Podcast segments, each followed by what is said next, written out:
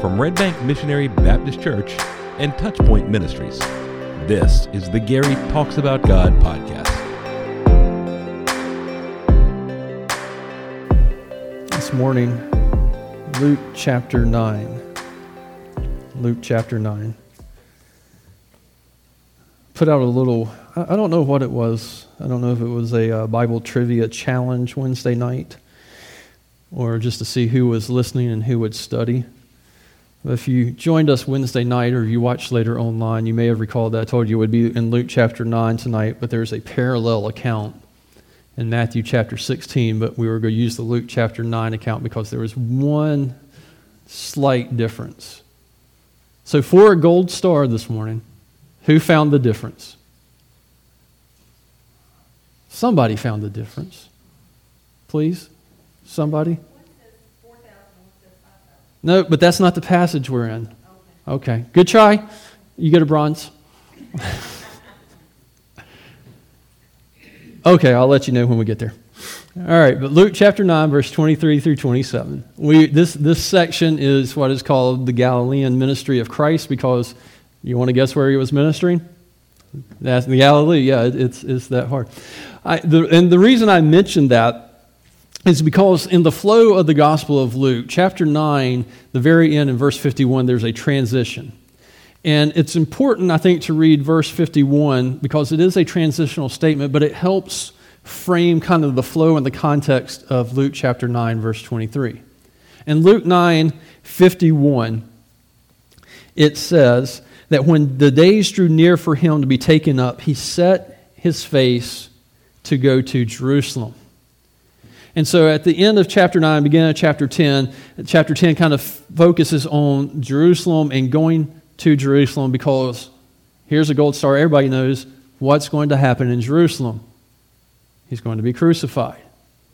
And so Luke tells us that from this day on, that is what his focus is. He is going to the cross.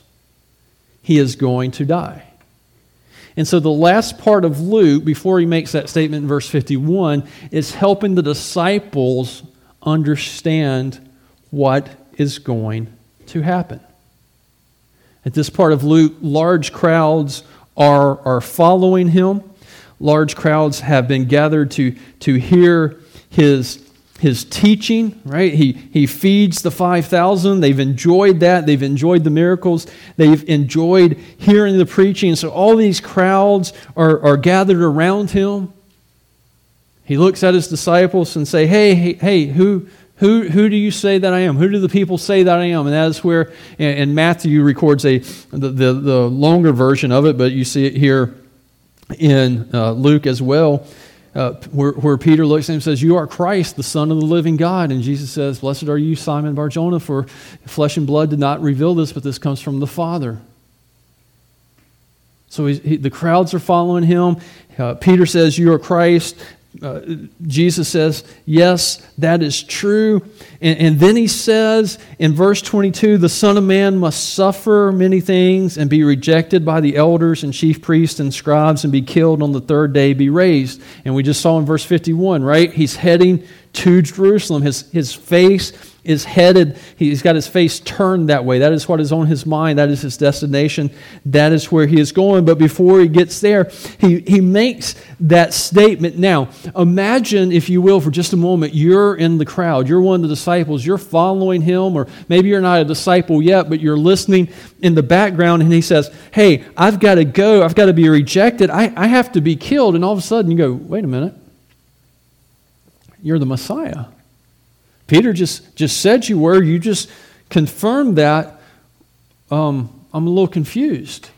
You have to die." Can you imagine? Can you imagine the chaos and the murmuring in the crowd? Did he just really say that? He says, "Look, I'm going to Jerusalem. I'm going to die." And then he says this in verse 23 through 27. "And he said to all," so everybody, not just disciples, but everybody, the crowds that are gathering around him, he says to everyone, "If anyone would come after me, let him deny himself and take up his cross daily and follow me. For whoever would save his life will lose it, but whoever loses his life for my sake will save it. For what does it profit a man if he gains the whole world or loses or forfeits himself? For whoever is ashamed of me and of my words, of him will the Son of Man be ashamed, when he comes in his glory and the glory of the Father and of the holy angels. But I tell you truly, there are some standing here who will not taste death until they see the kingdom of God." So he says, look, I'm going to Jerusalem. My face is set there. I'm going to die on the cross for my sins. And by the way, if you want to follow me, you got to follow the same path as well.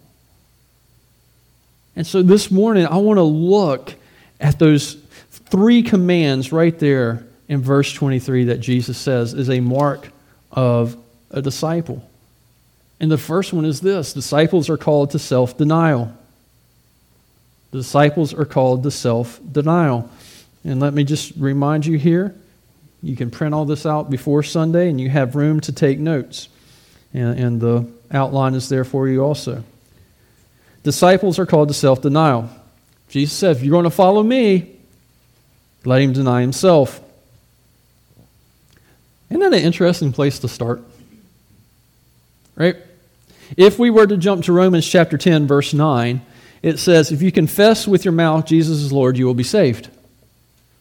Why didn't Jesus here say, hey, if you want to come after me, if you want to be my disciple, then confess with your mouth that I am Lord and you will be saved. He doesn't start there. He says, you've got to deny yourself. I think the reasoning is fairly simple. For you to confess that Jesus is Lord, to confess that he is king and that he has authority over you, you have to deny yourself. You have to deny the fact that you're not Lord. Right? You're not God. And so you have to say and submit yourself to the authority of who Jesus is. So before you can confess him that he is Lord, you've got to deny yourself. You've got to repudiate. You've got to disown, forfeit yourself. Deny your own terms and come to Jesus as Jesus is and as he is presented to us through God's word. Deny the temptation to take Jesus and just kind of mold him into what we want him to be.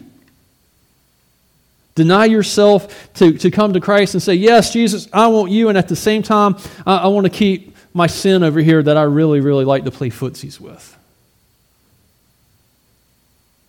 You know, Jesus, I'm going to take you, but I really like this gluttony thing. I really like this gossiping thing. I really like this being immoral. So I'm going to take you, Jesus, but I'm not going to deny myself all these passions that I want as well.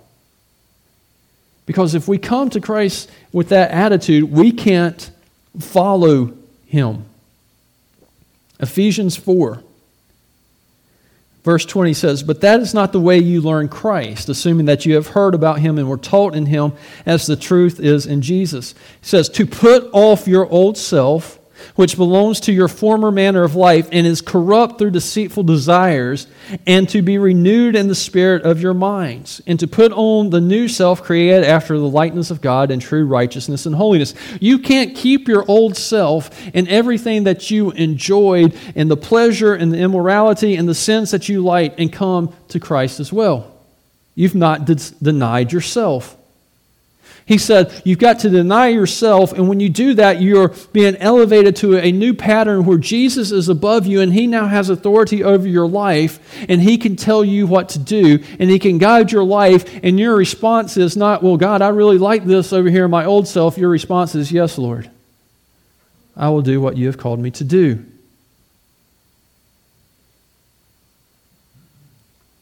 One of the ways you can look at this is like John the Baptist.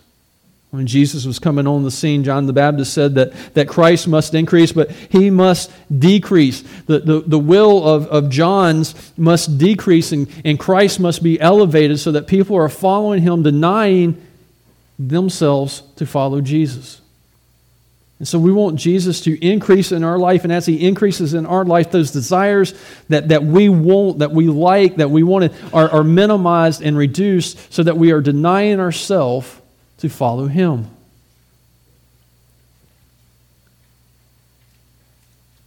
But that's hard. Have you ever noticed how many self-words there are in our language? I mean, self-fulfillment, self-promotion, self-actualization, self-help, self-absorbed, self-wealth, self-respect, self. I mean, it's all about us, right? You're the bright spot in the universe in which everyone revolves around. Right? You remember that. The world don't revolve around you. Well, really? Because I got all these self-words that say, yeah, it does. It revolves around me. And if we take that attitude when we look at Christ and the claims that Christ is, what we're saying to Jesus is, hey, you know what? I know the gospel is about you, but I really want to make it about me, and I'm going to take you and I'm going to shove you down this little genie bottle so that when I rub the bottle, I can have what you offer. But when I don't want what you offer, I'm going to shove you back in the bottle and I'm going to go about and live my life. That's not confessing that Jesus is Lord.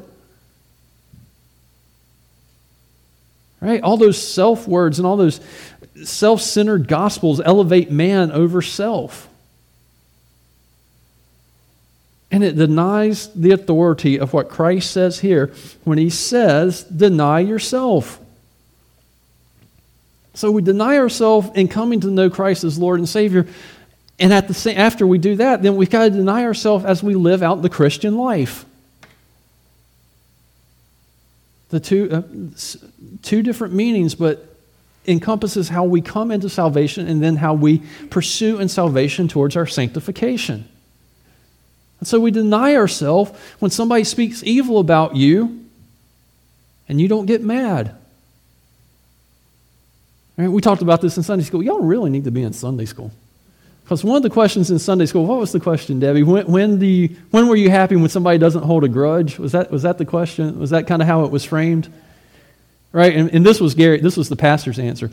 When you did something stupid and you know it, and the other person decided not to get mad, right? But you give up. Self-denial means you give up. Hey, I want to hold a grudge.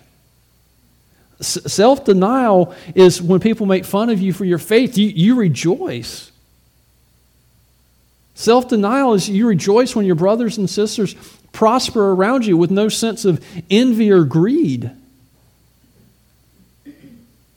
Self-denial is where you are content where God has placed you and what you have and how God uses your gifts. That is self-denial. That is how we become more like Christ. We deny ourselves so that we decrease and he increases. And pastors aren't immune to this, right? Hey, do y'all remember when we went through the Genesis study? Do you remember the Tower of Babel study? You remember how I started that sermon? Remember I told you that Lily got some blocks for Christmas, and they were neon, and so I put my name in neon blocks, right? So I said I always want to see my name in neon lights. That's still on my desk, right? I mean, it's still right above my desk. So here, I wrote this as an example. You know what self-denial looks for a pastor?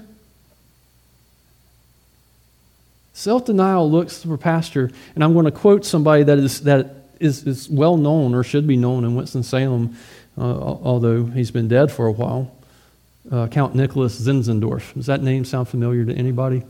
Does anybody know that name? Anybody ever heard of it? I know that you do. You don't count. Anybody heard of the Zinzendorf Hotel? It was down on 4th and Glade Street, burnt down on Thanksgiving, I believe. There's a historical marker. Count Zinzendorf was basically the head of the Moravian Church. That's why we have Moravians, and Winston-Salem have Moravians in Pennsylvania. But in Germany, he opened up his estate to fleeing people who were fleeing from Moravia for persecution.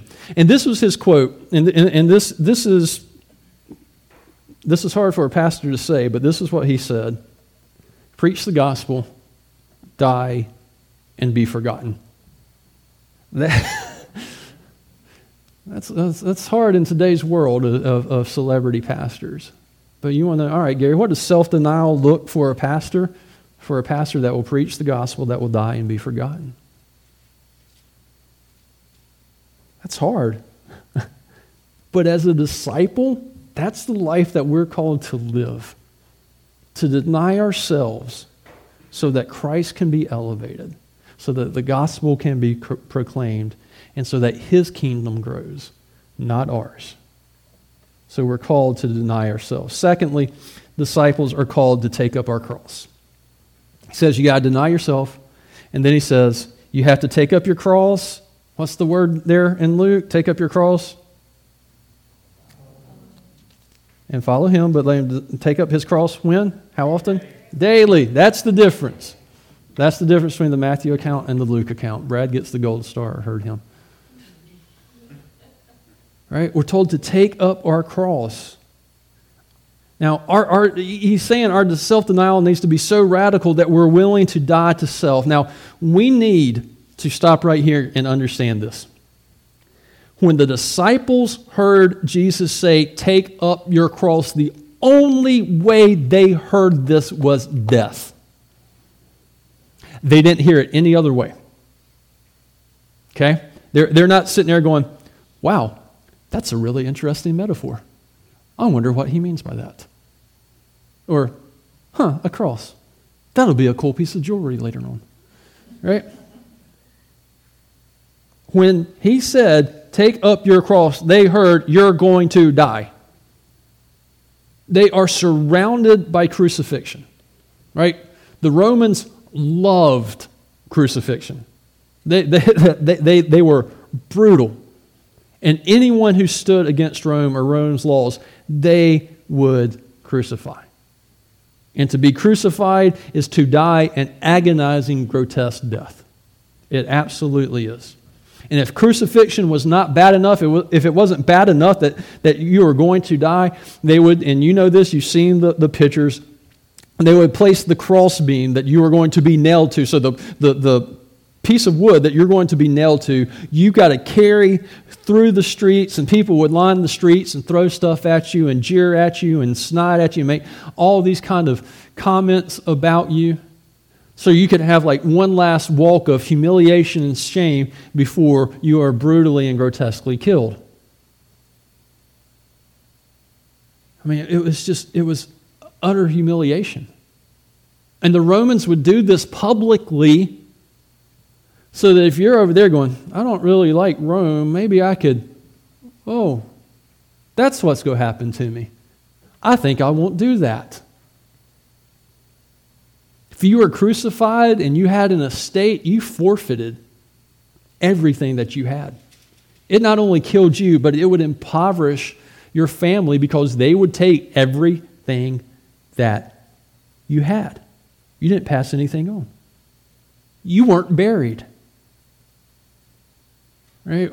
To not be buried, especially in ancient history, was just a sign of just one more utter contempt. Which, on a side note, is really interesting that the disciples were given Christ's body to bury. I'll let you ponder that one later.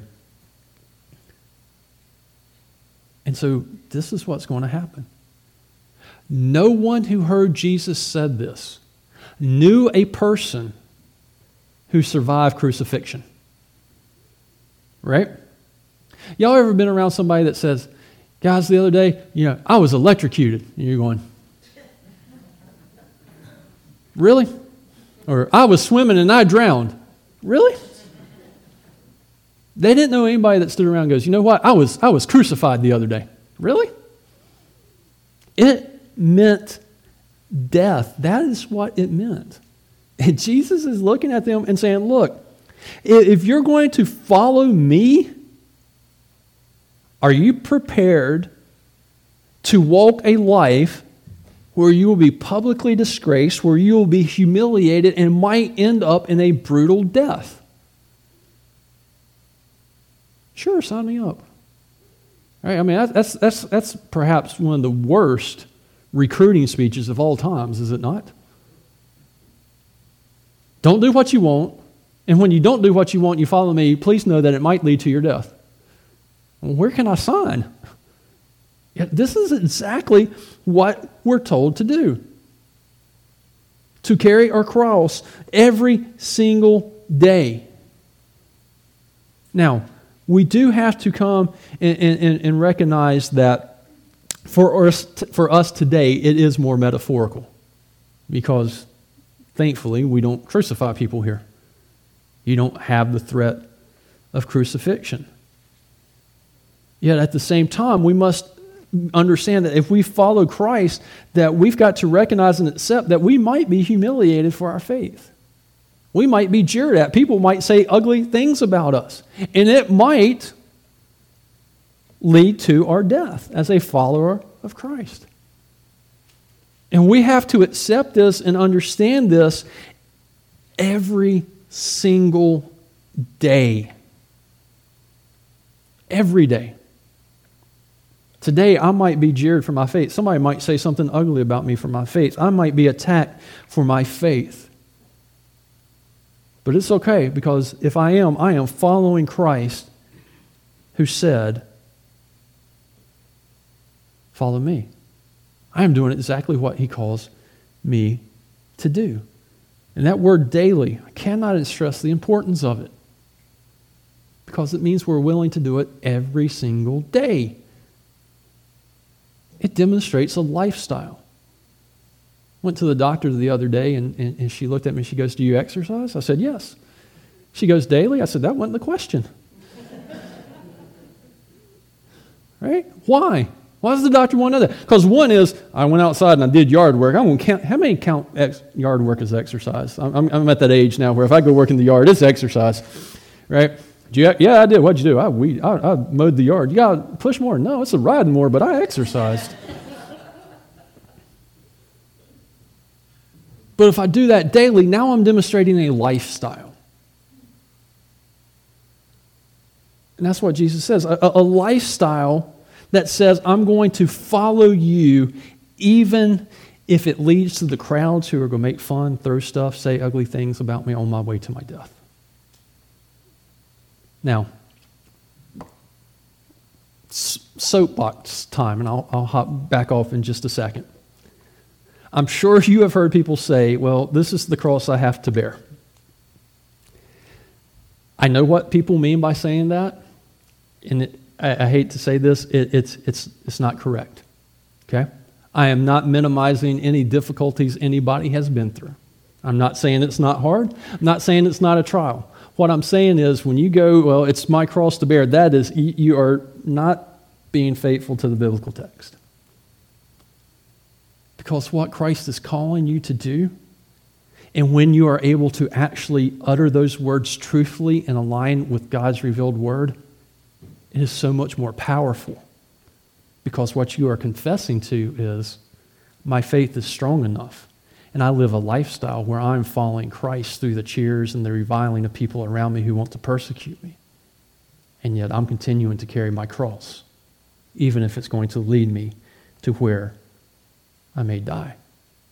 Because I'm going to rejoice when others utter all kinds of evil against me. I'm going to rejoice as they seek to take my life. It's a much more powerful statement than we give it credit for. Thirdly, disciples are called to follow Christ. Called to follow Christ. Deny yourself, take up your cross, and follow me. And the third command makes sense, right? You can't follow Jesus if you haven't been willing to do the other two. You can't follow Jesus if you not decide to live a submissive lifestyle, to daily die to self. And when he says, follow me, it is an ongoing action, right? It's all the way to the end. It's not something you do now, stop, pick back up later, set him aside for this week. Oh, going on this trip, I don't really want Jesus to be with me on this trip, so I'm going to set him aside and I'll pick him back up in a couple weeks when I get back. And that says every day, I'm going to follow Jesus. Wherever he leads, I'll go. I'll follow my Savior who loves me, so wherever he leads, I'll go. Will you? Will I? It's a good question to ask yourself every day. Jesus, you're going to lead me today. Am I willing to follow? And Jesus, if I'm not, give me the strength and give me the Holy Spirit so that he will give me the power to follow wherever you lead so that I will go. That's wherever you lead. I sung it. I sung it this morning. That's what Jesus is saying. Follow me. And you go through the scripture and you see how many times that was his simple command. That's what he said, right? They're fishing. Hey, follow me. Goes up to the rich young ruler. Hey, follow me. He goes and he looks at people who are and says to the crowd, 5,000, follow me. A mark of a disciple is that you're willing to follow Jesus wherever he leads. Even if it is difficult, even if it is hard, you are willing to follow him.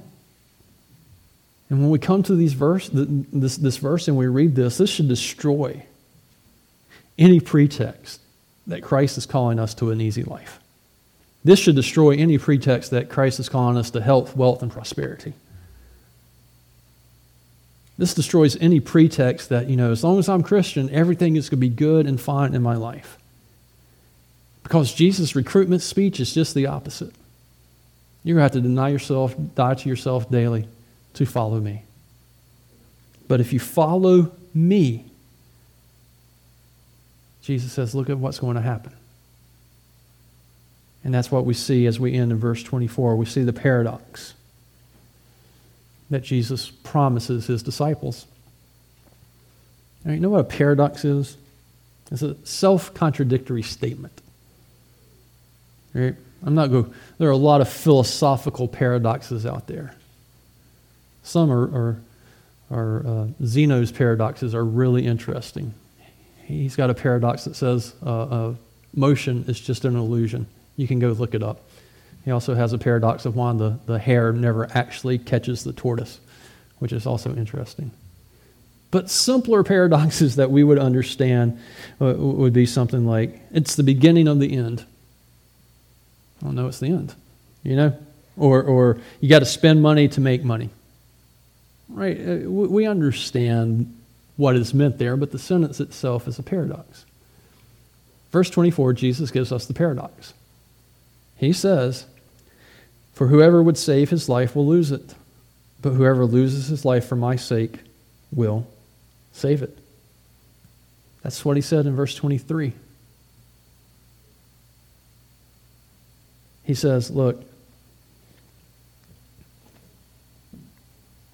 if you want to follow me, you're going to have to live a life that can only be described as a paradox. And the first one is giving up one of the biggest self-words that we love, which is self-preservation.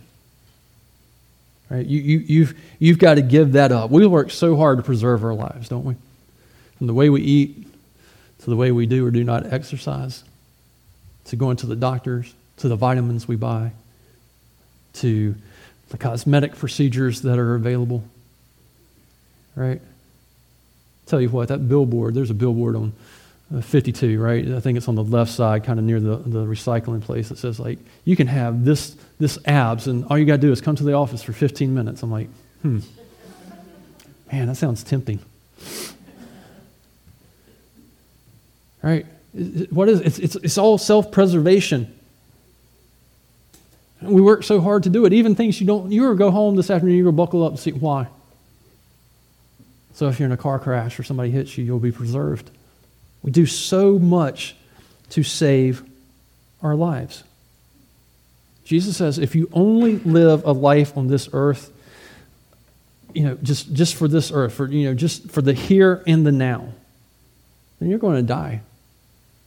And it's not just going to be a physical death, but a spiritual death, because what you're going to do is lose your soul, You're going to lose your soul. You will not find salvation in the world. Now, a lot of people are, right? The world offers salvation. It offers, hey, if you do this and do this and do this, we'll save you. We'll save you from getting old. We'll save you from that disease. These are all the ways that the world says, we can save you. The world, hey, just come to me. I'll save you. And a lot of people hear that because people want to be saved. They long for that message. And so they go and people run head on to it. And you know what they discover? That the world is not a place of salvation, but the world is a soul-sucking, soul-destroying place that offers no promise, no hope beyond right now. What good is it if you gain the world and you lose your soul? There is nothing in the world or the entire world itself that is worth your soul. And so Jesus steps in and says, look, I can give you what you want. I can give you what you long for. I can give you the hope that you so desperately crave. I can provide the salvation that you want. And for this to happen, you give up the world. And you give up its pursuits. And you give up yourself. And you abandon your life for me. And when you do that, I will reward you with unending life and glory. But the way to that life passes through death. And there's the paradox. For us to live as disciples, for us to live is to die to self. For us to live is to die as we carry our cross. For us to live is to die as we follow Jesus in obedience, because wherever he leads, I'll go. And by those marks and that life, the world will know that you belong to him. The Gary Talks About God podcast is a production of Touchpoint Ministries and Red Bank Missionary Baptist Church in Germantown, North Carolina. Want to learn more? Visit our website at www.redbankmbc.com. If you enjoyed this content, please like and subscribe. Thank you for joining us.